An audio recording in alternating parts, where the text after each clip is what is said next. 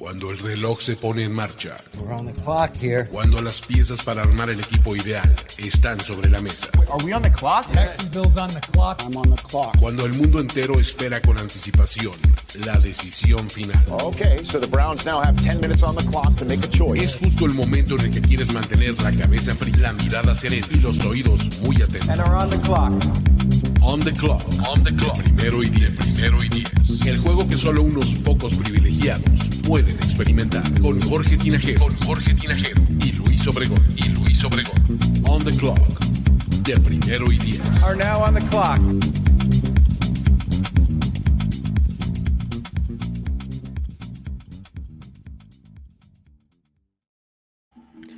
Saludos amigos, ¿cómo están? Muy buenas noches a todos. Bienvenidos a este espacio llamado On The Clock, donde platicamos de draft y todo lo que le compete, que esta semana, pues, la verdad es que es este bastante, bueno, en esta edición está, pues es bastante relevante este programa porque eh, vamos a hablar de todo lo que nos dejó el Scouting Combine, tanto para bien como para mal.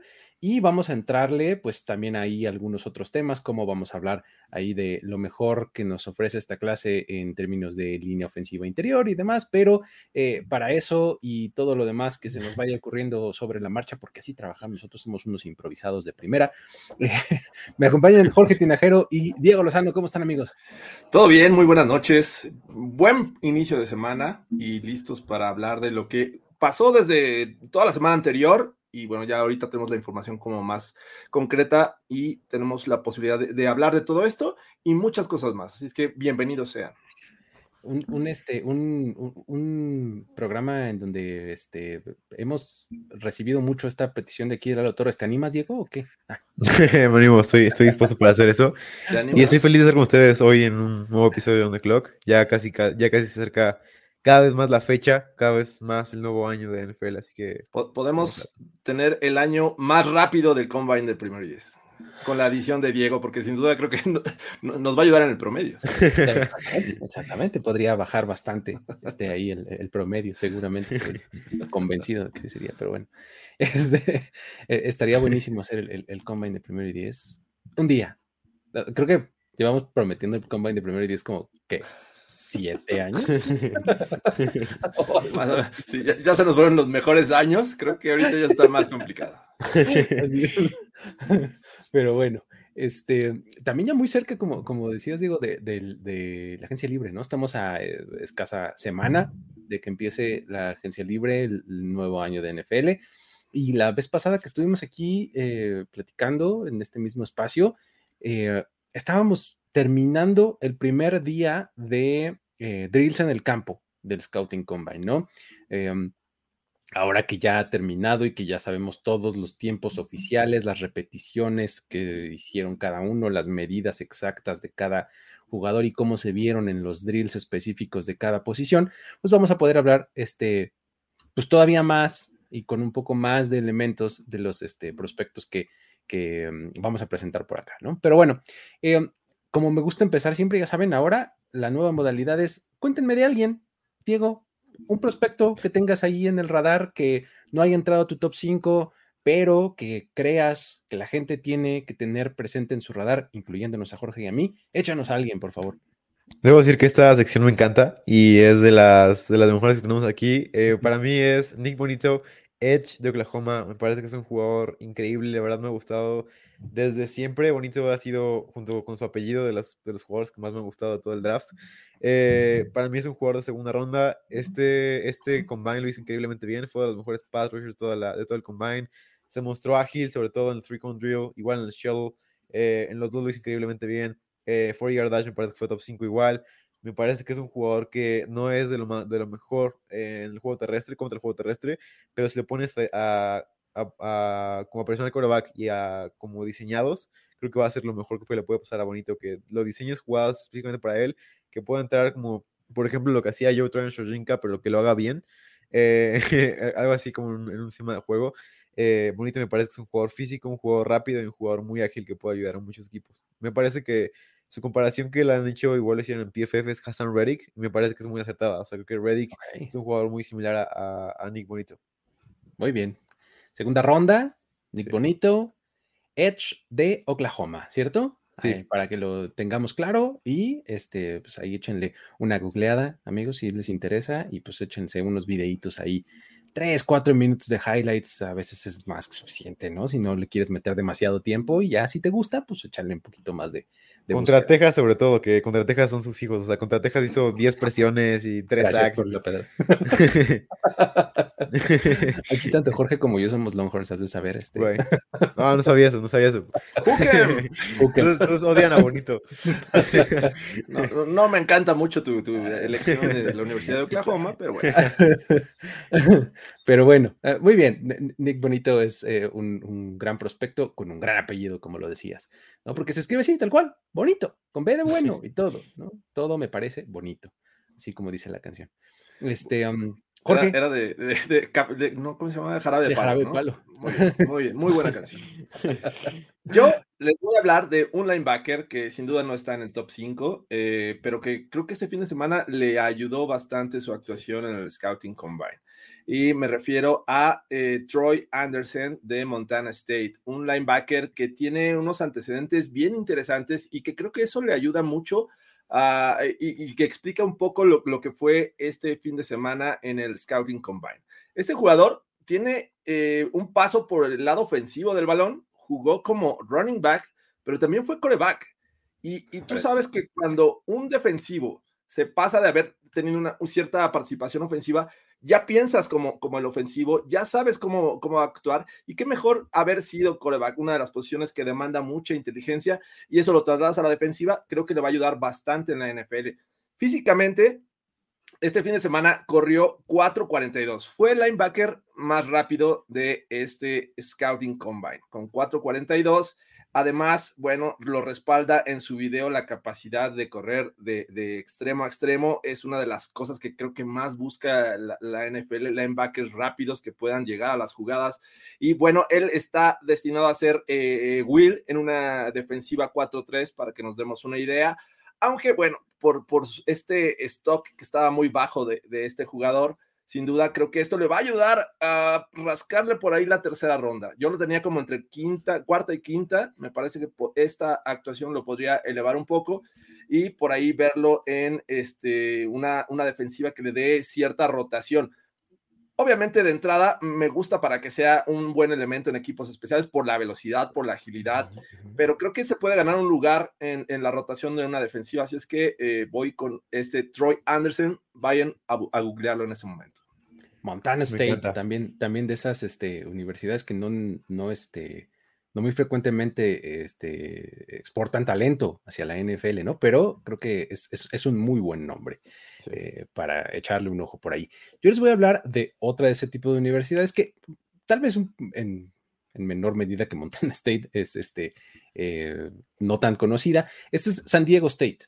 Los Aztecs. Los Aztecs. Y, ajá, y pues de, de, ese mismo, de esa misma universidad viene eh, Cameron Thomas, un eh, edge rusher que eh, cuando empiezas a ver sus highlights, dices, este tipo está como en otra velocidad del resto de los que están jugando, ¿no? O sea, es muy rápido. Eh, es un edge rusher que probablemente cuando se traslada a la NFL va a ser un, un, un defensive end de 4-3, o sea, es como mejor se proyecta, pero eh, lo que tiene como a su favor es que hace unas muy buenas cargas por dentro de la línea. Es decir, no necesariamente tiene que hacer el, el, el arco para, para, presionar al, este, al, al contrario. Y es muy bueno cruzándole la cara a los, a los bloqueadores. O sea, eh, la defensiva de, de, San Diego State se basa mucho en estos, en estos slants, ¿no? O sea, que son diagonales. Toda, toda, toda la carga de la línea defensiva va hacia un, la diagonal hacia un mismo lado.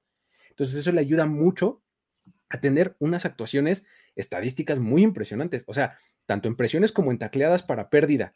¿No? Eh, este, jugando contra la carrera. Eh, de hecho, lideró la nación en presiones contra el quarterback. O sea, mm. nadie en todo sí. el sistema colegial tuvo más presiones que, que, que, este, que Cameron Thomas.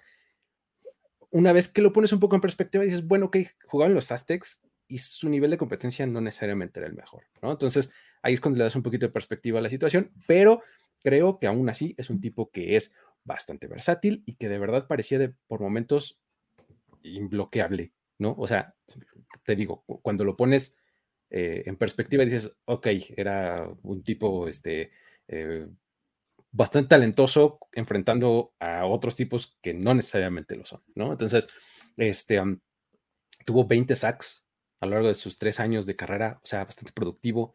Entonces, creo que al final de cuentas esto lo va, lo, lo, va a poner en algún lugar en la segunda ronda, probablemente tardía, por ahí, segunda, tercera ronda. O sea, es uno de estos edge rushers que abundan en esta clase y que por esa gran oferta que tenemos, probablemente lo vaya haciendo este, caer un poquito, ¿no? Este, nada más por eso, porque realmente es un tipo talentoso, ¿no? Entonces, échenle uno por ahí, Cameron Thomas, defensive end o edge de este San Diego State. ¿Sale? Ahí están tres recomendaciones para que ustedes busquen este y le demos variedad a este, a, este programa. ¿Sale? Ahora sí, vamos a hablar del Scouting Combine. Y qué fue lo que más nos gustó, qué fue lo que más nos decepcionó. Vamos a darle un par de rondas, probablemente, aquí a los ganadores que, que, que hayamos detectado, ¿no? Por acá, por ejemplo, Aaron hace un buen take, Aaron Moya nos dice, eh, el máximo ganador fue la NFL, demostró que el combine sigue siendo relevante y que es un escenario para que muchos prospectos sigan subiendo en los boards. O sea, creo que como take general, me parece acertado. O sea, después de que casi casi tiramos a la basura el Scouting Combine hace dos o tres semanas, ¿no? Eh, más que el ejercicio, eh, creo que le impactó la organización, ¿no? Todo este tipo de, restricciones que iba a haber y, todo este relajo que mm, potencialmente iba a haber un, boicot, creo que por ahí va más el asunto y que también eso nos hizo recapacitar si era necesario, pero pues creo que todos estamos satisfechos de lo que vimos este fin de semana poquito de cambios también logísticos, ¿no? O sea, eh, lo pusieron más hacia el fin de semana, en horarios un poco más televisivos, ¿no? Eran muy temprano las, las pruebas. Sí. ¿Cómo lo viste, Diego, en general, así? Sí, bueno, yo, a mí también me gustó, no, a lo mejor no tanto como otras personas, pero creo que me gustó también, o sea, creo que algo que me sorprendió es que, o sea, la velocidad con la que lo hicieron, posiblemente también como que varios jugadores sobre todo los running backs, ninguno hizo three cone drills. O sea, eso me pareció un poco raro. Todo como cosas bastante raras de este combine. Eh, me parece que aún así poco a poco se va eliminando. Poco, poco a poco, como. O sea, creo que mucha gente escuchaba esto en el combine, eh, que la gente decía. Mucha gente decía como que los equipos cada vez usan más los GPS para medir la, la velocidad de los jugadores que el 4 yard dash que cada tanto corre. Porque es la realidad, o sea, vemos que Tariq Woolen y otro cornerback de Baylor y, y Tyquan Thornton los tres este, corrieron en el mismo lugar para prepararse para el combine. ¿no? Creo que los tres se prepararon igual, en el mismo lugar, entrenando a la misma velocidad. Creo que es como gran parte como que convierte su cuerpo para, ser atletas, pero en realidad no son tan rápidos en el, terreno de juego. Y es, es, es, un punto bien interesante, este, de, o sea, como para entrar de lo más general y ahorita entramos a los jugadores. Eh, eh, el hecho de cómo las 40 yardas se, son lo que como que lo que gobierna la conversación, lo que guía la plática del Scouting Combine y pues tuvimos, ya hablamos la vez pasada de este, la cantidad de receptores en los 4-3, ¿no? O, sea, menos de 4-4 segundos, ¿no?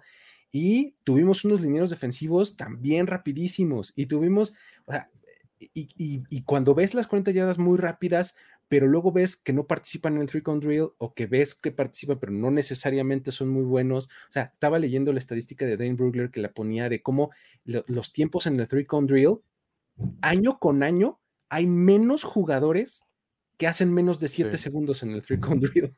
O sea, este año hubo dos, ¿no? Wow. Este, y, en, 2017 había como veintitantos. Y, era un decrecimiento constante, o sea, de cómo los jugadores en realidad se están preparando para esta long speed. ¿No? O sea, de, haz menos tiempo en las 40. Eso es lo que te va a ganar lana, ¿no? Entonces, no necesariamente estamos ahí este, viendo una cosa que sea muy realista, ¿no? Pero bueno, ahora, en términos de jugadores, Jorge, ¿quién dirías que fue uno de estos eh, grandes ganadores del Scouting Combine? Voy a aventar el primero porque creo que este, la verdad es que hubo muchos, muchos que, me gustaron sus actuaciones, pero eh, voy a soltar un nombre que ha estado ganando adeptos y desde el Senior Bowl me parece que tuvo un buen fin de semana. Eh, y me refiero a Boye Maffey de Minnesota, pass rusher. Que es un tipo que, que, realmente se esperaban muchas cosas de él en este Scouting Combine y no decepcionó para nada. En las 40 yardas tuvo una eh, actuación, bueno, una, este, un resultado de 4.53. Eh, fue la cuarta mejor este, velocidad o el, cuatro, el mejor eh, registro eh, uh -huh. en las 40 yardas. Y la verdad es que impresiona, porque realmente estuvieron ahí los mejores prácticamente. Estuvo este Hutchinson, estuvo Thibodeau, eh, y creo que eh, esto destaca mucho. Además que en el salto vertical logró 38 pulgadas, algo también que se dice fácil, pero 38 pulgadas es bastante. Y bueno, esto fue, eh, eh, además lo complementó con un salto a lo ancho o el broad jump de 10-5, ¿no? que fue sí. el cuarto mejor entre todos los pass rushers. Así es que, a ver, ya vimos video de él, ya vimos actuaciones en el Cedar Bowl y ya lo vimos en el lado atlético. La capacidad física que tiene este jugador es impresionante. Me parece que si lo estábamos contemplando por ahí al final de la tercera ronda, creo que eh, Mafe podríamos verlo al principio de, del segundo día. Y, y, si me apuras y si le echa muchas ganas su Pro Day, por ahí podríamos contemplarlo al final de, del primer día. Sí. Tengo que confesar que estuve a punto de hablar de Mafe en Yo también. el, en Yo el, también. anterior. Pero estuvo, estuvo bien que lo hayas puesto aquí porque entonces ya lo cubrimos, ¿no? Es, Sí. claro, está, está interesante, ¿no, Diego? Sí, yo hablaba, hablaba el, la temporada pasada, hablaba con Austin Gale de PFF eh, en mi podcast, de, cómo, cómo, qué tan impresionante es Boye Mafe. O sea, él lo mencionaba que era uno de sus sleepers para 2022, 2021, sobre todo de la temporada 2021 y 2022 que iba a romper en el draft. Y así está siendo Boye Mafe, está siendo un jugador que está levantando poco a poco. Para mí ya es un candado de dentro de la segunda ronda. Y lo que hizo Boye Mafe, sobre todo en salto longitudinal, donde fue top 5, igual fue eh, cuarto en las 40 yardas, 4.53. Eh, para mí ya es un jugador top 50 del draft, seguro. Y lo que Boya Mafe hace, igual viene, o sea, como viene, subió muchísimo en el Senior Bowl, después sube un paso más en el Combine, en el Pro Day puede subir un paso más, y para mí Mafe puede, como tú dices, irse en el, al final de la primera ronda, incluso por lo, por lo increíble que es atléticamente y, y todo lo que puede hacer. Sí, está bien, bien interesante Boya Mafe, eh, que con justamente ha ido progresando, ¿no? Año con año y prueba sí. con prueba que le pones. Es de estos risers, risers, risers. O sea, se ha estado eh, subiendo bastante a, en los draft boards. Muy bien. Este. Um, Tienes por aquí un, este, un, un, artículo publicado de ganadores y perdedores que estoy sí. compartiéndoles acá en el chat en, en primer para que vayan ahí y lo chequen también. ¿Por qué no alguno que tengas, eh, ya sea ahí o que o diferentes, Diego? Venga. Sí, claro. Uh, bueno, ahí pueden checar como mis percepciones sobre el combine, eh, ganadores, perdedores, jugadores que levantaron. También está por ahí Kyle Hamilton para que vean dónde quedó. Eh, que para mí fue uno de los perdedores del, Exacto, del, platicamos del de Kyle Hamilton. Eh, y bueno, mi jugador favorito de mis jugadores favoritos del combine fue Christian Watson, wide receiver de la Universidad de North Dakota State. Eh, para mí desde el principio, o sea, creo que a partir de que empezó el día, eh, Watson supimos que tuvo 97 centímetros de salto vertical, siendo el quinto mejor de todo el combine. Había, mencionado, había, había mencionado el lunes, me parece pasado, había mencionado que, que Watson, o, sea, lo que podía hacer en el salto vertical era increíble y lo, lo, se demostró en el combine. Igual fue buenísimo el salto longitudinal. Nos enteramos después que tiene las segundas manos más grandes de la, de la, de la, de la clase, solamente detrás de Sky Moore. Eh, lo de Wille Watson igual procedió después a correr 4.38 en las 40 yardas, 1.46 en las 10 yardas y además fue el segundo mejor en las 10 yardas, que es muy importante sobre todo para los wide receivers, para ver que también pueden hacer las rutas cortas de 10 yardas. Eh, Watson fue el más rápido de todo el, de todo el combine en ese, en, esa, en ese drill. Para mí es un candado en la segunda ronda. Eh, me gustaría muchísimo verlo reunido con Trey Lance en los Niners. Eh, de hecho, creo que puede, puede ser, o sea, creo que lo que pueda hacer como en la posición del balón y la, la, velocidad con la que juega. Incluso vimos un drill en el Senior Bowl, donde igual la rompió, y aquí también la, la rompió. Eh, vimos a Christian Watson en un drill que rompe sus caderas de un lado y, y, rompe las caderas de otro jugador. O sea, creo que lo que hace Christian Watson, la agilidad con la que juega es impresionante. Está, eh, la verdad es que es otro de esos jugadores que lleva dos eventos consecutivos Exacto. destacando: Senior sí. Bowl y ahora Scouting Combine. Entonces, sí, está, eh, está interesante lo de las manos, ahorita me acordé, eh, las segundas manos más grandes de la generación, después de Sky Moore, sí. hicimos toda una laraca porque Traylon Burks usaba, creo que 3XL de guantes Sí. o algo así, y resulta que Sky Moore tiene manos más grandes. que- Imagínate el tamaño. Sí. Aparte, creo que lo que mencionaban es que la palma de Traylon Burks era, era muy grande y por eso tenían que ajustarle los guantes, pero sus dedos eran pequeños, entonces creo que por eso su mano no es tan, tan grande como, como, como la de Sky Moore. O sea, me estás diciendo que, que los Niners quieren hacer un Joe Burrow llamar Chase. Sí. Ah, ajá, ¿eh? Aprendiendo de nuestra. ¿Se acuerdan de ese primer programa que hicimos de The Clock diciendo cuáles fueron las, las lecciones que aprendimos? Y Jorge dijo: no están mal las ex, ¿no? Sí. No están mal. Muy bien. Sí es. Entonces, em, Christian Watson, eh, buen, este, buen nombre por ahí. Yo voy a tener que, eh, yo vengo aquí a decir la palabra como cada episodio sobre este, el mismísimo Malik Willis. ¿Qué, qué scouting combine tuvo Malik Willis? O sea, mira, lo único que no hizo fue correr 40 yardas, porque Sí. ni falta que le hace. No, ¿para qué? Me explico, o sea, ¿para qué te expones en una de esas? Haces un tiempo no tan bueno y ya valió. No, no, ahí quédense con mi tape, ya vieron que soy rápido, ¿no? Ya, ¿no? De fuera, tuvo un scouting combine buenísimo porque eh, además de que lanzó el pase profundo más hermoso de toda la, de todo el scouting combine, o sea, son como 40, 45 yardas en el aire, un arco iris Sí. perfecto que le cayó justo en la cubeta al receptor, así. Yo creo Hermoso. que Garrett Wilson justamente. Ah, justamente creo que fue a Garrett Sí. Wilson, exactamente. Así, perfecto. eh, y lo hizo constantemente. O sea, ese fue como el, el highlight, pero lo hizo todo el tiempo muy bien en, en- en- en los lanzamientos. Y luego, este, se dice que tuvo unas entrevistas buenísimas, que tuvo un Wonder League con un resultado muy bueno.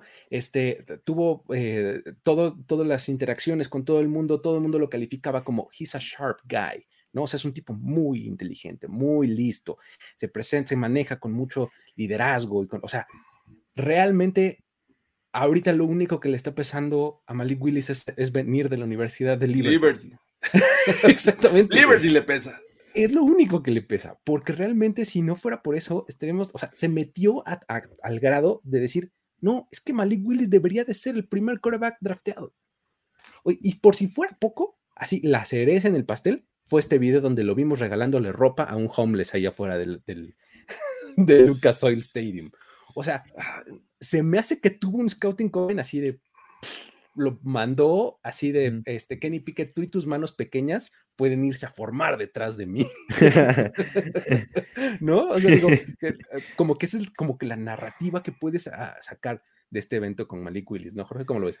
No, no quiero pensar mal, o sea, qué, qué gran actuación. Y, y si lo hace eso, muy bien, pero mm, creo que tengo mis sospechas. Nada, nada es por casualidad. Sale justamente este video cuando está saliendo el alguien con su ver, teléfono. Haz ahí. como que no te veo y grábame y voy a hacer una gran actuación. O, o sea, hazlo sin que nadie te vea y, caray, y, y de verdad lo vamos a aplaudir. Pero bueno, eh, creo que en la NFL y en este negocio no hay casualidades, así es que bueno, tengo mis reservas en ese tema. Sin embargo, apoyo esta idea de que eh, Malik Willis eh, está entrando en la discusión de ser el primer coreback, sobre todo por todo lo que ocurrió también para otros, ¿no? En el caso de Kenny Pickett con su mano, que está debajo de las nueve pulgadas, eh, Matt Corral no, no, estuvo por ahí, eh, y creo que eh, por ahí también podría estar en, entrando en la discusión, eh, me parece que Desmond Reader, ¿no? Quien también Sí. tuvo un, un buen Gran combine. Entonces, creo que ellos dos ganan, Malik Willis un poco más, y creo que estaríamos hablando posiblemente del 1-2, salvo lo que hagan en, en sus Pro Days los otros eh, corebacks. Pero bueno, creo que estoy de acuerdo. Malik Willis podría ser el primer coreback saliendo de esta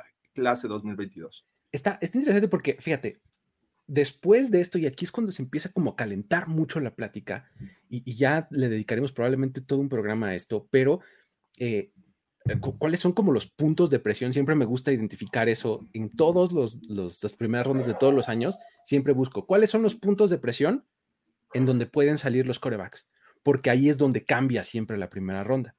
¿Cuáles son los puntos de presión temprano en este?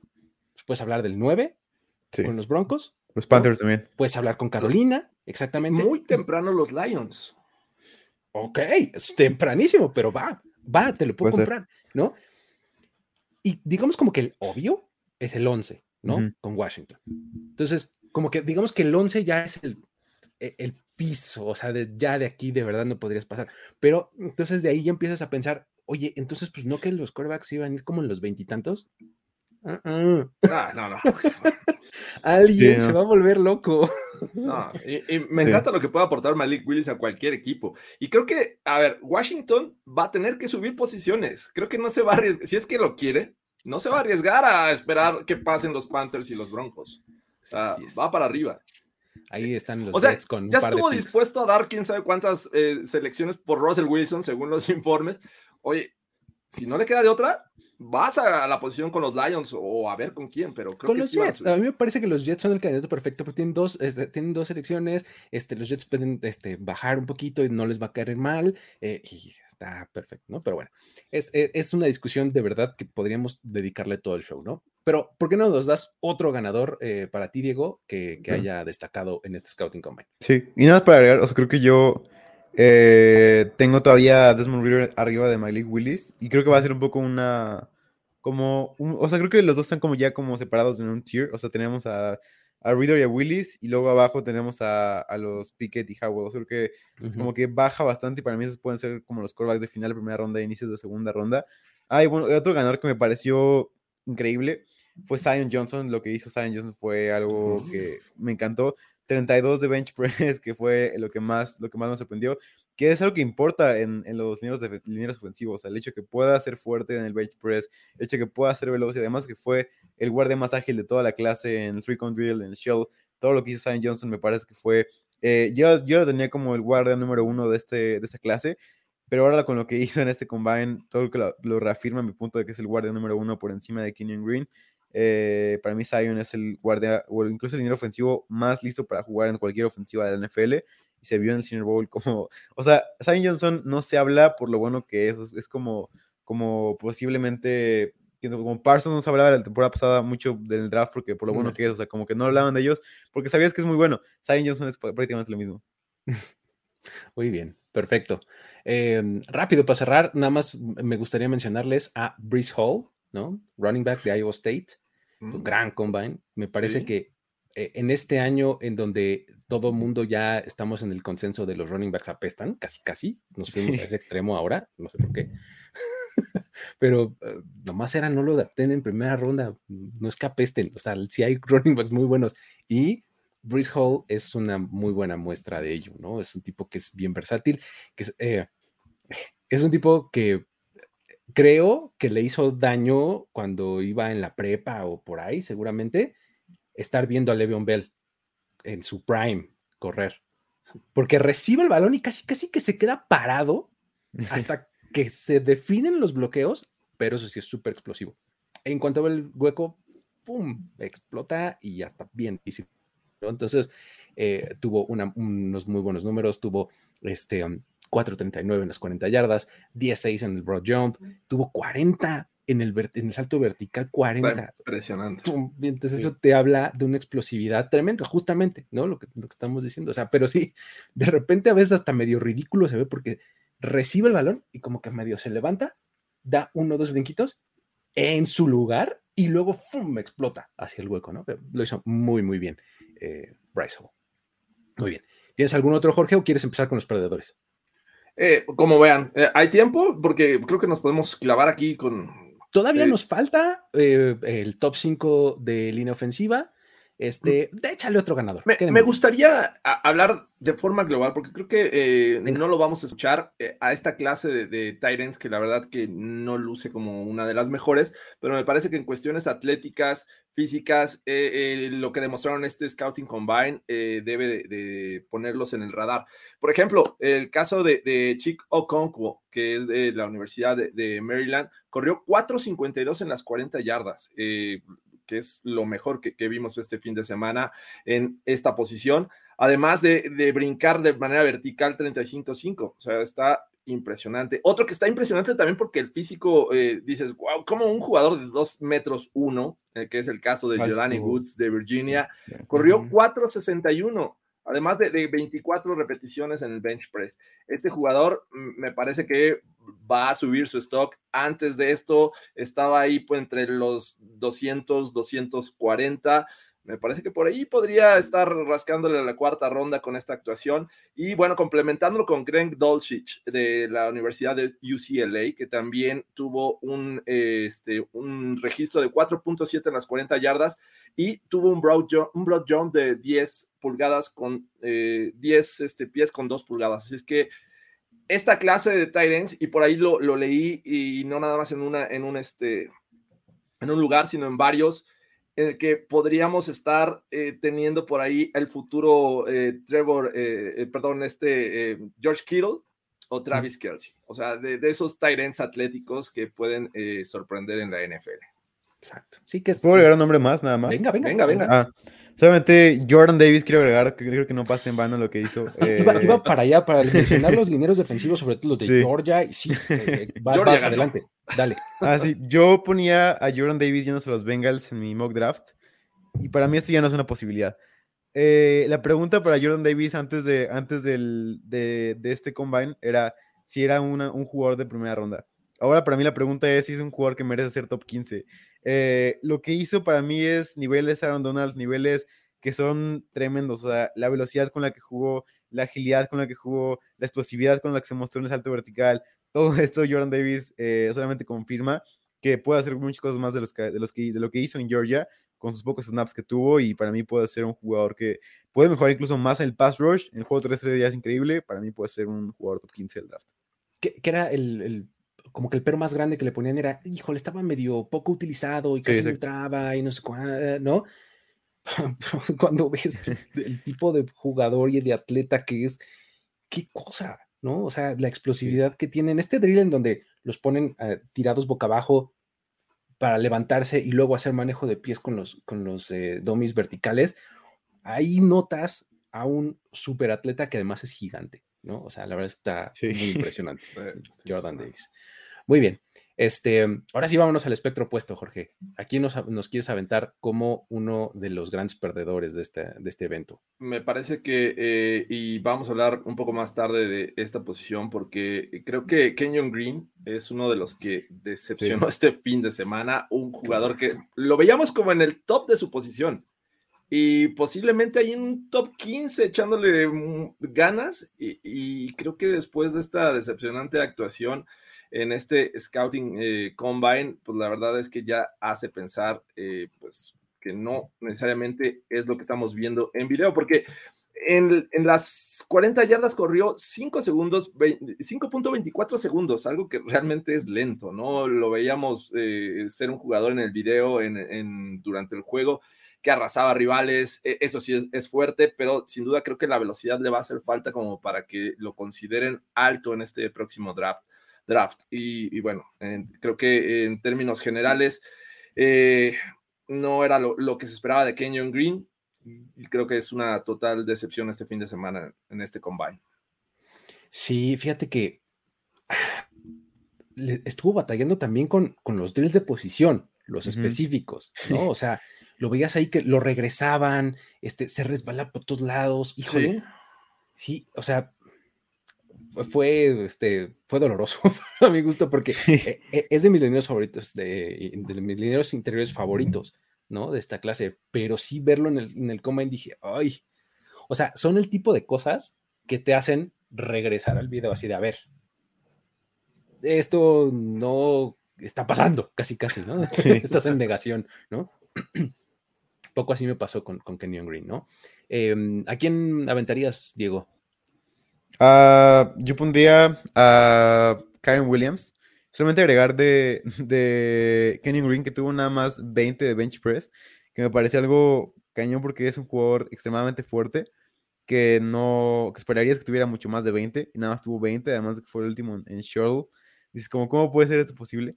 Y de running back tengo a Karen Williams como perdedor, que es un jugador que veíamos que era un running back posiblemente top 5 del draft. Ahora ya no veo cómo esto pueda pasar. Fue horrible su fin de semana con la peor velocidad de running backs, con nada más 4.65 en las 40 yardas. El tipo, el tipo más lento de toda la clase. además de un peso debajo del promedio. O sea, era un jugador ligero, no era un jugador que me dijera está pesado para que corras este, esta velocidad. Es un jugador de 194 libras. Eh, además de que fue muy malo en el salto, longitudinal, eh, todo lo demás como que no, no lo que esperabas de Karen Williams, con lo que veías de ese jugador, no esperabas algo así de él. Running back de Notre Dame, que eh, un poco era una parte muy importante de la ofensiva de Notre Dame y cuando ves su video dices, no, claro, o sea, el tipo está muy bien y proyecta perfectamente para ser un corredor interesante en la NFL y fue re, re mal el Scouting Combine. Sí, estuvo, estuvo tristón. Este, creo que tenemos que hablar de Traylon Burks, ¿no? Este es, uno de los que ah, tendríamos que. Lo traía por ahí también. Sí, híjole. A ver. Es uno de estos casos en donde no estamos diciendo que el tipo vaya a pestar, no estamos diciendo que el tipo vaya a ser, eh, que sea un mal prospecto, pero qué bárbaro el hype que traía Traylon Burks. Y la verdad es que se quedó muy corto de esas expectativas, ¿no? O sea, dale, dale, Jorge, dime. Digo, ¿no les parece que, digo, se suma a que no era lo que esperabas de su actuación, que, que los números no son del todo malos? pero creo que el resto de la clase hace una, una gran actuación, destroza el reloj y dices, ¿y dónde está Traylon Burks entre estos? No, no está. Entonces, eso también lo lleva a ser una decepción, ¿no? O sea, creo que le afecta mucho esta actuación del resto de, de, los wide receivers en esta clase. El contraste que puedes hacer con los Garrett Wilsons, con jugadores además que ni siquiera son en el top 5 o algo así, o sea, jugadores de mucho más este, abajo que tienen números mucho mejores que Burks, ¿no? Y del tipo corre 4.55, que está muy bien. No está mal. No es, O sea, pues es, un, buen tiempo, ¿no? E, el, asunto es que salta solamente 33 en el vertical jump. Ahí sí no está tan padre. Esa sí no es un buen número, ¿no? Este, pero sí, la verdad es que eh, decepciona, ¿no? Digo, ¿cómo lo viste? Sí, ve a Burks como, o sea, obviamente vemos que no puede que haya tenido un mal día y que haya sido como, o sea, como AJ Brown, que tuvo una prueba igual de 4.49. Eh, en el vertical sí le fue mucho mejor. O sea, y además, como mencionábamos que no podíamos compararlo con DK Metcalf y Divo Samuel, DK corre 4.3 con, con el mismo peso. Eh, se ve la diferencia entre estos jugadores, igual con Divo Samuel. Divo Samuel saltó 39 de salto vertical, Jordan Burr saltó 33. Creo que aquí se ven mucho los, contrastes de jugadores que no podemos compararlo como tal, sobre todo porque mucha gente lo tiene como wide receiver uno de la clase, entonces creo que eso le pega bastante a, esto. De hecho, ya, ya es menos probable en las, en las probabilidades de, de, Las Vegas que sea el wide receiver 1. Ahora ya es Drake London, el wide receiver 1, después está James Williams y después está Garrett Wilson y después está Traylon Burks. Así que creo que bajó muchísimo, sobre todo por el salto vertical y porque no vimos, o sea, se veía como Chovy y no se veía como el jugador como te esperabas que fuera.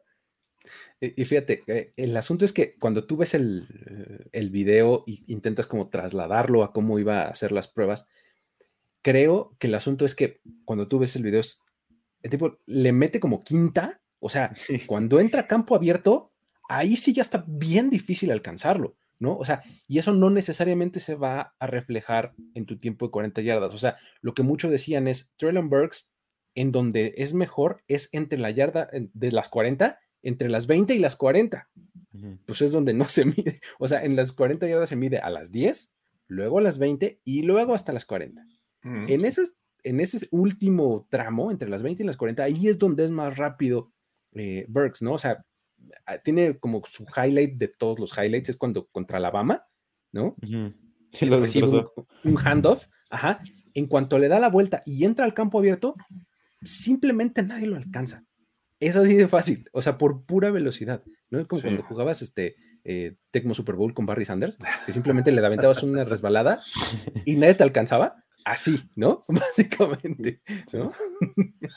Ya nos exhibiste la edad. De... yo no me acuerdo, yo la verdad no soy de madre. O sea, me han contado mis papás y así. no, bueno, sí, sigue siendo vigente en, algunos lugares en internet. Sí, sí lo he jugado, sí lo he jugado. Tecmo Super Bowl, sí, claro. Venga. me encantaba agarrar a Barry Sanders, de verdad, era, era así. De, a, mí me gustaba agarrar a los Falcons por el regreso de kickoff con Dion Sanders. También era, muy bueno. Eso es todo. Perfecto. Este, de esos perdedores, ¿tienen alguien más que les gustaría mencionar o, ya nos dejamos de burlar de la gente? Me parece ah. que, en esta clase de, pass rushers, eh, en lo que estamos viendo que el top es de lo top y que los que estaban abajo están creciendo, me parece que George Karlaftis deja una actuación parecida a la de Traylon Burks, en la que, bueno, no, tiene ahí una, un bench press de, me parece que fueron 21 repeticiones, eh, si mal no recuerdo, que eso lo ubica como a la mitad entre todos los pass rushers, no corre las 40 yardas y bueno, creo que pierde un poco de terreno con respecto al resto que está haciendo un buen trabajo. El caso de, de Boye Mafe, que, ya platicaba hace rato, también de, de Jermaine Johnson. Entonces, me parece que por ahí Karlaftis perdió un poquito de terreno. Desafortunado porque Karlaftis eh, sí me gustaba, era de mis pass rushers favoritos, pero sigue siendo, pues, o sea, en, en términos de, uh -huh. de, tape y demás, ¿no? Pero sí, como dices, en contraste con lo que hicieron otros, sí no tuvo un gran evento, ¿no? Sí. Pero bueno, este, um, ¿qué les parece? Ahora sí pasamos al top 5 de linieros ofensivos interiores. Este, ¿Qué podemos decir en términos generales de, de la clase de guards, este, centros de, de, de, esta, de este draft 2022? Creo que es una posición en donde hay probablemente un par de, de prospectos que, este, que puedan irse temprano y el resto es profundidad, salvo lo que ustedes sí, este, sí. me corrijan. ¿Cómo lo ven? Pues, en general, me parece que, vemos dentro de los jugadores eh, que son del interior, tanto centros como guardias, eh, mucha versatilidad en algunos que han pasado por algunos puestos, han sido tackles, han sido tanto lado derecho como izquierdo, sí en el centro. Y creo que eh, destaca uno que ya hablaremos en su momento en, como centro natural y el resto son guardias, pero que pudieran ser tackles, pero creo que en la NFL no tienen el físico necesario para ubicarlos en esa posición. Entonces, eh, yo la veía un tanto sólida, lo de Kenyon Green eh, este, me, me, me, deja así como pensando, porque creo que algunos podrían estar subiendo posiciones y dejarlo un poquito atrás. De hecho, lo castigué en este top 5 porque era, estaba en el top antes de esto. Si no hubiera visto el combine, hubiéramos hecho, hecho este top Green hubiera estado hasta arriba. Pero bueno, creo que eh, hay talento también, y, pero también hay mucha agilidad y creo que de estos nuevos sistemas shanahanescos eh, van a encontrar mucho, mucho este material para, para reforzar sus líneas. Efectivamente, ¿no? Sí. Este, ¿por, ¿por, qué no eh, comenzamos con los, este, con los nombres? Vamos, son bastante parecidos los, los que tenemos, sobre todo en el, en el top 3. Sí, ese, son, ese, no, ese, no, se mueve. Son básicamente sí. los mismos nombres, probablemente cambian un poquito Ajá. en el orden, pero pues ahí aviéntanos a ver este, algún, alguno de los gráficos, este, Jorge, y ahí lo vamos este, eh, discutiendo okay, para este, ¿quién, Diego? irlo viendo. ¿no? Eh, creo que el 1, eh, el 1 es este, creo que sí, los tres lo tuvimos igual. Sí. Los tres tenemos a Tyler Lindenbaum, ¿no? De, de, este, de Iowa. De Iowa. del centro. Este, híjole, está difícil decir que no es el uno, ¿no? O sea, porque pues sí. ahí en el 2 ya puedes medio me, decir que sí uno o que sí el otro, pero el uno creo que sí es bastante consenso, ¿no? ¿Qué, qué opinas, Diego, de Tyler Linderbaum? Sí, a mí me gusta mucho Linderbaum. Eh, creo que es uno de los jugadores como que va a cambiar el, la visión que tienen los equipos sobre qué tan alto puedes draftear a un centro para mí ha sido de los mejores prospectos que hemos tenido en la última década. Eh, lo que hemos visto de lo que vimos de él en todas las tres temporadas de, de, Iowa fue dominante y fue como debe de jugar un centro, o sea, se vio como increíblemente listo para jugar en NFL. Eh, para mí es un jugador que va a estar listo para jugar en outside zone y lo tengo ahorita en los Ravens como mi, mi mock draft porque pienso que con los con, con la llegada de J.K. Dobbins como con, con, la llegada de J.K. Dobbins como de, de vuelta igual con con el regreso de, de Gus Edwards, creo que van a intentar jugar un esquema más como de outside zone, abrir, abrir más juego, que no sea tanto un, un, juego como tan enfocado en el centro, sino enfocar a que, a que el juego se vuelva más hacia los costados, con rapidez, con Linderbaum. Creo que un, un esquema así, Linderbaum puede ser de los mejores centros, puede ser como un, un estilo de Chris Humphrey, que lo pones ahí y nunca lo quitas en toda, en toda su carrera. Esa, esa, esa, esa percepción de, de draftear temprano a un centro, creo que se da, se da poco, uh -huh. pero cuando los equipos se animan, creo que les sale bien en términos generales, en la, sobre todo en la primera ronda, pues, ¿no? Este, eh, vemos de manera muy común que los lineos ofensivos interiores, específicamente los centros, se van justo en la segunda, en la tercera, por ahí. Sí, ¿no? segundo día. Uh -huh. Exactamente. Entonces, digo, ejemplos tenemos, pues, no sé, Nick, Malgo, Nick, Nick Mangold, Ryan Kelly, Travis Frederick, este, son los que se me vienen como rápido a la mente. Este, y pues son nombres de jugadores que han sido exitosos, como bien lo dices, digo, que los pones en una posición y ahí están, ya, se convierten en una constante por el resto de su carrera. Y es más o menos lo que, lo que proyecta para hacer Lindenborn, ¿no? Este, tiene, lo diré como por N veces, ya no me acuerdo cuántas veces lo he dicho, tiene un, un problema que es de scheme specificity, o sea, el tipo lo tienes que utilizar de una forma muy específica porque no te va a dar para muchas otras cosas. Un equipo con, em, con un esquema eh, de poder no necesariamente va a ser lo que quiere, ¿no? Porque no tiene la estatura y el tamaño y la fuerza que desearías para un centro. Pero cuando tengas un esquema en donde lo tengas que poner en movimiento, el tipo va a ser destacadísimo. Los Ravens me parecen un fit bastante bueno para él, como lo mencionas, Diego. Este, um, eh, um, Kelsey, el, centro, no fue primera ronda, según recuerdo, pero es, a mí me parece una comparación bastante buena es que, nos pone acá Isaí Luna. normalmente, mm. cuando me preguntan a mí, yo digo, sí, pues es como, como Jason Kelsey, digamos, ¿no? No, no recuerdo si, si Marquis Ponzi fue eh, first rounder. Marquis Ponzi también, exactamente, creo que sí, ¿no? sí, según yo, sí fue. Alex Mack también. Alex Mack, efectivamente. Te, digo, o sea, cuando hay centros de primera ronda, salen bien las cosas, ¿no? No se dan muy seguido, pero cuando lo ameritan, salen bien, ¿no? Y creo que es el caso de Linderbaum. Este, en, el, en el número dos, ahí es donde eh, ustedes los tienen al mismo, yo tengo todavía Kenyon Green. yo sí lo eh, eh, Zion Johnson, entiendo perfecto por qué nos gusta a todos ¿Entienden por qué a mí me gusta Kenyon Green o no? sí lo entiendo, sí lo entiendo, pero. Sí. O sea, a lo mejor soy víctima de la inmediatez, ¿no? Del resultado eh, que acabamos de ver en el Scouting Combine. Digo, valdrá la pena, eh, y, sobre todo comparado con lo que ya habló Diego, ¿no? La actuación que tuvo eh, Zion Johnson en este fin de semana. Así es que. Ah, me cuesta trabajo ponerlo encima de Kenyon Kenyon Green en este momento. Sí, y yo me fui como por mis priors, o sea, yo tenía a Zion antes de a Green, incluso el mock draft que hice antes del combine lo pueden checar. Ahí también tenía a Zion por encima de Kenny Green, y a mí me gustaba mucho más desde el principio, por el simple hecho de que me parece que es un jugador, o sea, de este jugador, como parecido a, al guardia, que se me fue su nombre ahorita de los Chiefs que de la temporada pasada, que lo ponías en cualquier lugar y estaba listo para jugar, o sea, creo que eh, lo, que, lo que hizo, ahorita, ahorita les digo su nombre, ahorita, ahorita me acuerdo, pero o sea, algo muy parecido a eso. Creo que lo que puede darte este jugador es algo para, muy parecido a lo que te puede dar ese jugador, lo que te puede dar el jugador de los Chiefs, que no me acuerdo en este momento porque no sé por qué me acuerdo. Pero sí, para decir como idea, Zion Johnson es un jugador listo para el NFL, es un jugador que puede dar todo eh, y que puede jugar en cualquier posición que lo pongas y puede estar listo ahí para jugar y que no lo saques de ahí. ¿Te refieres a Joe tipo... Ah, no, no es Joe No, el que viene de, de los Pats. Sí, ese es no, Joe es, Es un novato de esta ronda. Trey Smith. Uh, Trey Smith, ajá, Trey Smith. Sí, Trey Smith, el de Tennessee. Sí. Trey Smith. Eh, que, que, de hecho, complementando a, lo de Zion Johnson, es un tipo que, que, ha tenido dos años de experiencia como guardia izquierdo, también fue tackle, por, justo por eso hablaba de la versatilidad.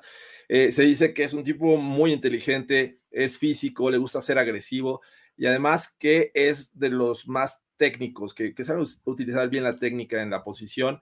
Y bueno, muchos lo ubican también en este mismo esquema de, de zone blocking. Así es que, eh, pues eso, creo que le va, va, a haber demandas. A lo mejor dices, bueno, es que está muy encajado en un sistema, como bien dices, Luis, pero creo que va a haber demanda. Va a haber demanda de, de, jugadores para, esta, para este esquema. No, y, y, digo, a mí lo que, me, lo que me gusta, y ya saben que los backstories son una de las cosas que más me gusta de los, de los prospectos a mí. Creo que en algún momento se les comenté, Zion Johnson jugaba golf. O sea, Zion Johnson no se consideraba a sí mismo un atleta apto para jugar fútbol o para jugar nada que no fuera, pues, o sea, golf. Como, como Linderbaum eh, fue luchador, bueno, lucha no, no, no lucha libre. Sí, grecorromana. Sí, grecorromana, lo que, lo que juega, bueno, este, practican mucho allá en las universidades. Y, y, eso, esa misma técnica la ocupa para, para jugar fútbol americano y le sale bastante bien, es dominante y, es físico, tiene eh, ese anclaje de, de, piernas para que no lo puedan mover. Y eso me encanta de Linderbaum. Sí, sí, sí. Y, y, Zion está muy, muy padre. De hecho, al principio del proceso, este, pensaba, este tipo se podrá meter a la primera ronda. Me, me daban como ganas de, de, de, de, empujarlo para ponerle, este, como ponerlo como un prospecto de primera. Probablemente hoy, después de su crecimiento del Scouting Combine, de lo que hizo también en el Senior Bowl, porque también le fue bien en el Senior Bowl, probablemente ya estés pensando en eso, ¿no? Este, y con justamente con el contraste de Kenyon Green, que tuvo eh, esta mala actuación en el Combine, eh, pues puede ser que eso le acabe costando. De, en, en, mi, en, en, mi ranking está Kenyon Green en el 2 y Zion en el 3 todavía. Está mucho más basado en el en tape, pues, o sea, Kenyon Green me parece que, que, tiene pues justo más, este, más experiencia, tiene una, unas características que todavía lo tienen ahí, ¿no? Por encima, un, un, muy buen balance, o sea, parece que el tipo siempre tiene balance antes y después del golpe, ¿no? Kenyon Green. Este, y pues bueno, me parece que además es bastante, bastante versátil. O sea, fue el único jugador en toda la NCAA en tener más de 80, 80 o más snaps en cuatro posiciones distintas en la línea sí. ofensiva. Lo único ¿no? que no jugó fue centro. Exactamente. Y de ahí en fuera jugó las otras cuatro mm. posiciones, ¿no? Más sí. de 80 snaps. O sea, realmente es un tipo que te da muchísima versatilidad. Creo que todavía lo tengo yo por encima eh, eh, de Zion, Zion Johnson, Johnson, Por eso. O sea, sí, no, no me quise ver así como víctima del mal scouting combine porque dije. Ah, Exacto, un poco. Pero bueno, no sé qué opinen ustedes de Green, además de, de que tuvo un mal scouting combine. Sí, a mí, a mí, me gusta Kenny Green. Creo que Kenny Green es un jugador que, obviamente, a menos gente le gusta ahora. Pero aún así creo que es un jugador de primera ronda. Es un jugador que tiene, como ustedes dicen, la versatilidad para jugar en la NFL. Además de que es un recluta de cinco estrellas, probando su, su talento temprano en la, en la posición o en, en, en el deporte. Además de que Kenan Green, o sea, una vez que se estableció como guardia, se vio élite, o sea, lo que hacía como, como guardia se ve como un jugador listo. Para mí están de hecho muy pegados eh, Zion y Kenyon, creo que son jugadores que se van a ir ambos en la final, el, final de primera ronda, posiblemente después del top del pick 20. Después, para mí, ese va a ser el lugar donde van a draftar a, Kenyon Green y a Zion Johnson. Sí, Kenyon Green eh, destaca su, su habilidad para prácticamente pasar por encima de, de, de los sí. defensivos. Es un tipo que lo ves en, en sus highlights, en, en, su video, y lo ocupan mucho para hacer el lead blocker, ¿no? A lo mejor salir de trampa, uh -huh. eh, y, y, y me encanta eh, la, la, parte, eh, ¿cómo se llama? La, de agresividad que, que, muestra en su video. Además que es versátil, como bien menciona Luis, o sea, en alguna eventualidad que sabemos que en la NFL de repente hay lesionados, pues lo puedes usar también de tackle, tiene experiencia y una de sus cualidades antes de, este Scouting Combine, la debe de seguir teniendo, pero creo que todos estamos expuestos a un mal día, creo que lo, pudo haber tenido en este Scouting Combine. Eh, una de sus grandes cualidades es el saber eh, este, es, eh, pararse rápido, ponerse en posición inmediatamente y soportar los embates, espejear muy bien al defensivo cuando se trata de protección. Entonces, bueno, creo que sí estamos siendo víctimas de la inmediatez, pero lo que hizo Zion Johnson me gustó más de, en este momento. Sí, sí, sí, es, es, es muy bueno, Zion. Este, um, eh, el 3 tenemos a, a, Darian Kinnard, ¿no? De Kentucky. Este, eh, ¿Todos? Estamos. Eh, ah, bueno. Yo. Yo no lo ah, tengo. No, tú, tú, ya no tienes a Darian Kinnard. Ahí es donde empezamos a, te, a tener un poquito ah. de, de, de, de, Hay conflictos. De aquí? discrepancia. Tanto Jorge como yo tenemos a Darian Kinnard en, en, en, el 3. ¿Por qué no platicamos primero de ese y luego le entramos al, al 4 y al, este, al, al 5, ¿no? ¿Por qué no nos cuentas bueno. de, este, de Darian Kinnard, este, Jorge? Sí, Darren Kinnard es un, un tipo que es, eh, tiene mucha fuerza, es este, mejor eh, bloqueando, eh, también fue tackle, por eso hablaba en un principio de esta versatilidad de, de estos lineros internos, pero obviamente es mucho mejor eh, este, en la posición de guardia. Eh, es un tipo atlético, tiene esta también cualidad de no solamente ser bueno para el zone blocking, sino también para este sistema gap power heavy, que es sí. obviamente tratar de destrozar al rival que tienes enfrente. Y eso lo hace eh, uno del, un, bueno, es una de las razones por las cuales yo lo pongo en esta cuarta posición, porque puede encajar prácticamente en cualquier línea ofensiva que lo seleccione. Y esto me, me encanta mucho de Darian Kinnard de Kentucky. Es, es este, de estos, de estos jugadores que trata de imponer su voluntad temprano, ¿no? Sí, sí. En el down, o sea, lo que hace este, es luego, luego buscar el pecho y golpear fuerte al, al que tiene enfrente. O sea, de hecho, es mucho mejor con, con su parte superior, pues con las manos y con, con la cabeza, los hombros y demás, que con los pies. De hecho, de- lo- sus más grandes críticas son, ahí tiene medio torpeza ahí de a veces de movimiento de pies, a veces eh, se le cierra demasiado la base, pierde un poco el balance, pero eh, es muy fuerte y muy agresivo, ¿no? Entonces eso le puede funcionar muy bien justamente a un esquema de, eh, de poder, ¿no? Para poder ocuparlo con, como lead blocker, ¿no? Este eh, podría ser eh, bastante interesante ahí, Kenyon Green. Perdón, este... um, eh, Kinnard. Kinnard, Kinnard. Kinnard. Eso Este, quiero ver um, por qué no lo tengo. venga, o sea, o sea, venga, creo venga. que yo lo tengo, yo no lo tengo solamente no porque sea, no sea top 5, sino porque lo veo más como, creo que tienes que darle una oportunidad como tackle. O sea, yo solamente por eso no lo puse, porque para mí sí es el 4 de guardias, pero no lo puse porque nada más ha jugado dos snaps como guardia en toda su carrera. Entonces, Sí. quiero ver cómo juega como tackle. O sea, creo que, creo que es uno de estos jugadores que tienes que darle su oportunidad como tackle y en- sobre todo en un esquema de juego terrestre poderoso, así que vayas al frente siempre. Eh, para mí, darle la oportunidad ahí, si no funciona, meterlo guardia. Pero solamente por eso no lo puse como número 4, solamente por ese, por ese caracter, porque es un jugador que me, me encanta, sobre todo en el juego terrestre. Fue de los mejores jugadores en el juego terrestre de la nación por PFF. O sea, creo que lo dominante que es se muestra en su calificación de PFF y me parece que, que puede ser un pick de segunda ronda. Para mí hay un- una brecha muy grande entre, entre Kenyon Green o Zion Johnson y él, sí. pero, pero aún así creo que es un jugador de segunda ronda.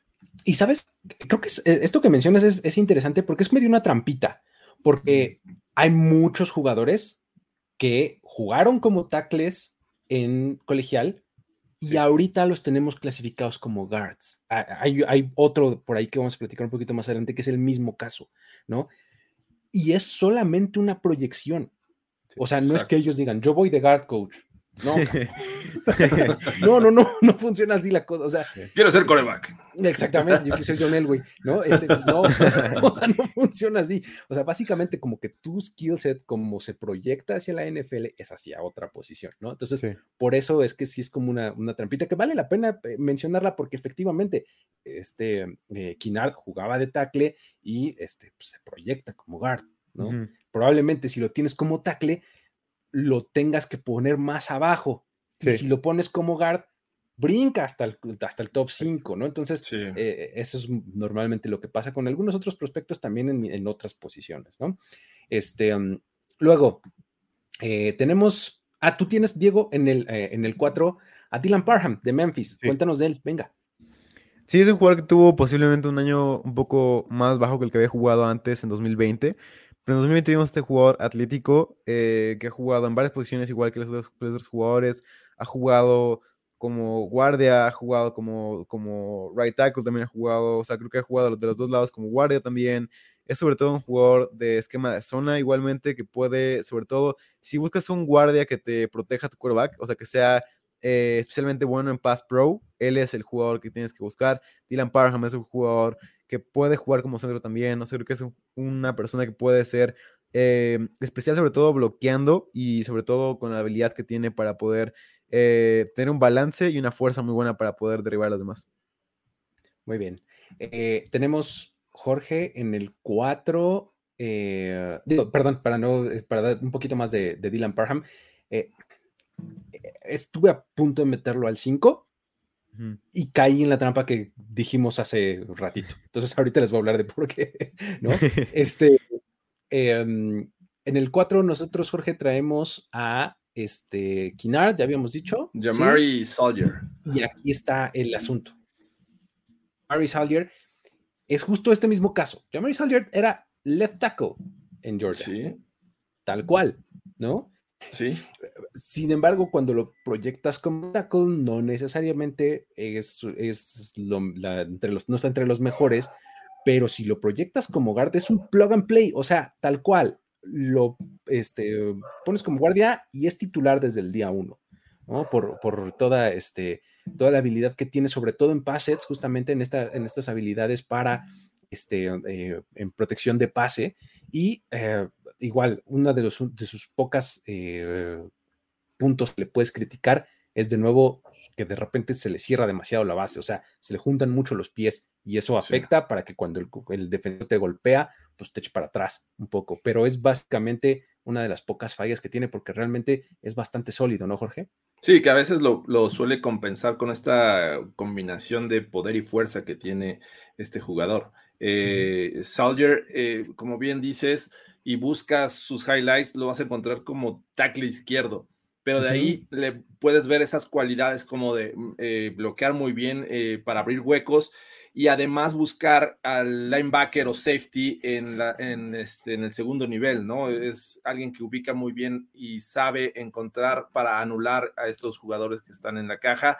Eh, además de que es, es este, tiene una gran explosión al momento de arrancar la jugada, ¿no? Es este jugador que gana este, en la primera yarda y esto te, te da una ventaja, ya al menos tu running back va a llegar después de la línea de golpeo sin haber sido tocado, que en muchas ocasiones es lo que eh, muchas líneas ofensivas buscan, ¿no? Tener esta ventaja de empujar y tener ya al menos una yarda, yarda y media ganada para tu running back.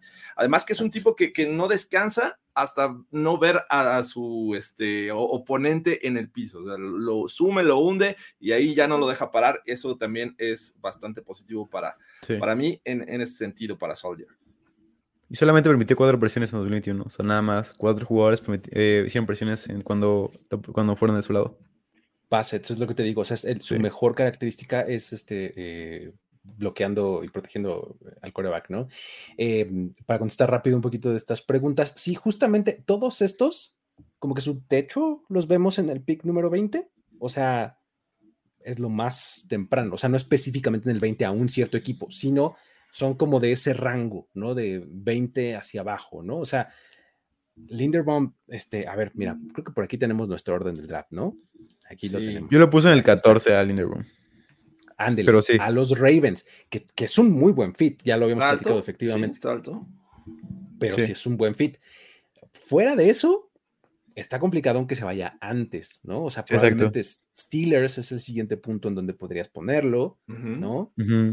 Y de ahí en adelante, o sea, ya de ahí en adelante hay varios equipos en donde podrían utilizar un liniero ofensivo interior, como los Cowboys, eh, los Titans, este, los mismos eh, Buccaneers, que se va con, se va Ryan Jensen probablemente. Eh, o sea, de ahí en adelante ya hay varios lugares en donde puedes poner a estos jugadores, ¿no? Y de ahí hacia la segunda ronda ya caben en, prácticamente cualquier otro equipo, ¿no? Muy bien. Sí. Perfecto, pues básicamente este es nuestro Fíjate. Me faltó un jugador nada más.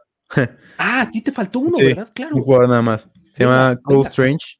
que, Cole Strange de Chattanooga. Chattanooga. Sí, sí, es un apellido bastante raro, pero. Es doctor. sí, es el Doctor Strange. Es el Doctor Strange. Eh, Strange tuvo uno de los mejores combines del 2022. Lo que hizo fue explotar con agilidad. Tuvo 1.63 en el, en el 4-yard dash me pareció increíble. Igual un three count drill de 7.44, muy bueno para su estatura. Eh, y además que es muy pesado. O sea, Strange creo que puede dominar. Eh, y además tuvo un muy buen. O sea, ya sé que no enfrentó la mejor, la mejor competición. Pero aún así, Strange dominó por completo el lugar donde jugó. Y además lo hizo muy bien en el combine. Creo que fueron dos lugares que puedes decir, bueno, Strange no, posiblemente no es este jugador elite porque no compite contra los mejores, pero sí es un jugador que tiene todas, todas las capacidades atléticas para hacerlo. Entonces creo que lo de Strange puede tratarse como un jugador posiblemente de banca que te pueda hacer como un buen depth y que posiblemente, potencialmente pueda ser un jugador que puedas alinear en tu equipo y que sea decente, que es lo que necesitas en tu, guardia. O sea, que no necesitas, no necesitas un jugador elite en tu, en tu posición de guardia, sino un jugador que sea que cumpla y que no tenga demasiados errores. Es, es esa misma eh, característica eh, se traslada un poco también a los otros que mencionábamos, ¿no? De eh, son jugadores que probablemente vayan eh, a ser el primer año, pues, backups, ¿no? Y se utilizarán eh, o algo por el estilo. Probablemente solo Linderbaum y eh, no sé si Zion, o sea, probablemente el top 3. El top 3, ¿no? Sí, el top 3. Kenyon Green, ¿no? Este, pero de ahí en adelante el resto de los que mencionamos creo que son con ese mismo, con esa misma proyección, ¿no? De vas a llegar, vas a ser el back vas a ser el inside guy, ¿no? O sea, eh, vas a jugar de cualquiera de los dos guards, probablemente centro, si tienes el, el skill set. Y, en adelante veremos si, si ganas tiempo de juego, ¿no? Watch and learn, así es. Exactamente, ¿no? Pero bueno, ahora sí, llegamos al final de este conteo. Cinco guardias y centros ofensivos para cada uno de nosotros. Y además también platicamos de lo mejor y de lo peor del Scouting Combine aquí en On the Clock. Eh, muchísimas gracias a todos por haber estado por acá. Eh, gracias por los que estuvieron aquí poniendo sus comentarios. Si ustedes consumen esto un poquito después, también déjenos sus comentarios acá abajo, denle un like en la plataforma de video o de audio en donde lo estén escuchando. Este, um, mi nombre es Luis Obregón, Jorge Tinajero, Diego Lozano, nos despedimos y pues nos vemos el jueves para seguir platicando de las últimas dos divisiones, ¿no? De, necesidades y qué es lo que... Nos quedan dos. Nos quedan ya dos, solamente dos. Lo vamos a lograr antes de que empiece la agencia libre. Venga. Sale. Muchísimas gracias a todos. Nos vemos. Bye bye. El tiempo expiró. Tu decisión es definitiva. Pero siempre habrá una nueva oportunidad de armar un equipo ideal en On the Clock. On the Clock. De primero y de primero y diez. Con Luis Obregón. Con Luis Obregón. Y Jorge Tinajero. Y Jorge Tinajero. Voz en off. Antonio Semper. Antonio Semper. Una producción de finísimos podcasts para primero y diez. On the Clock.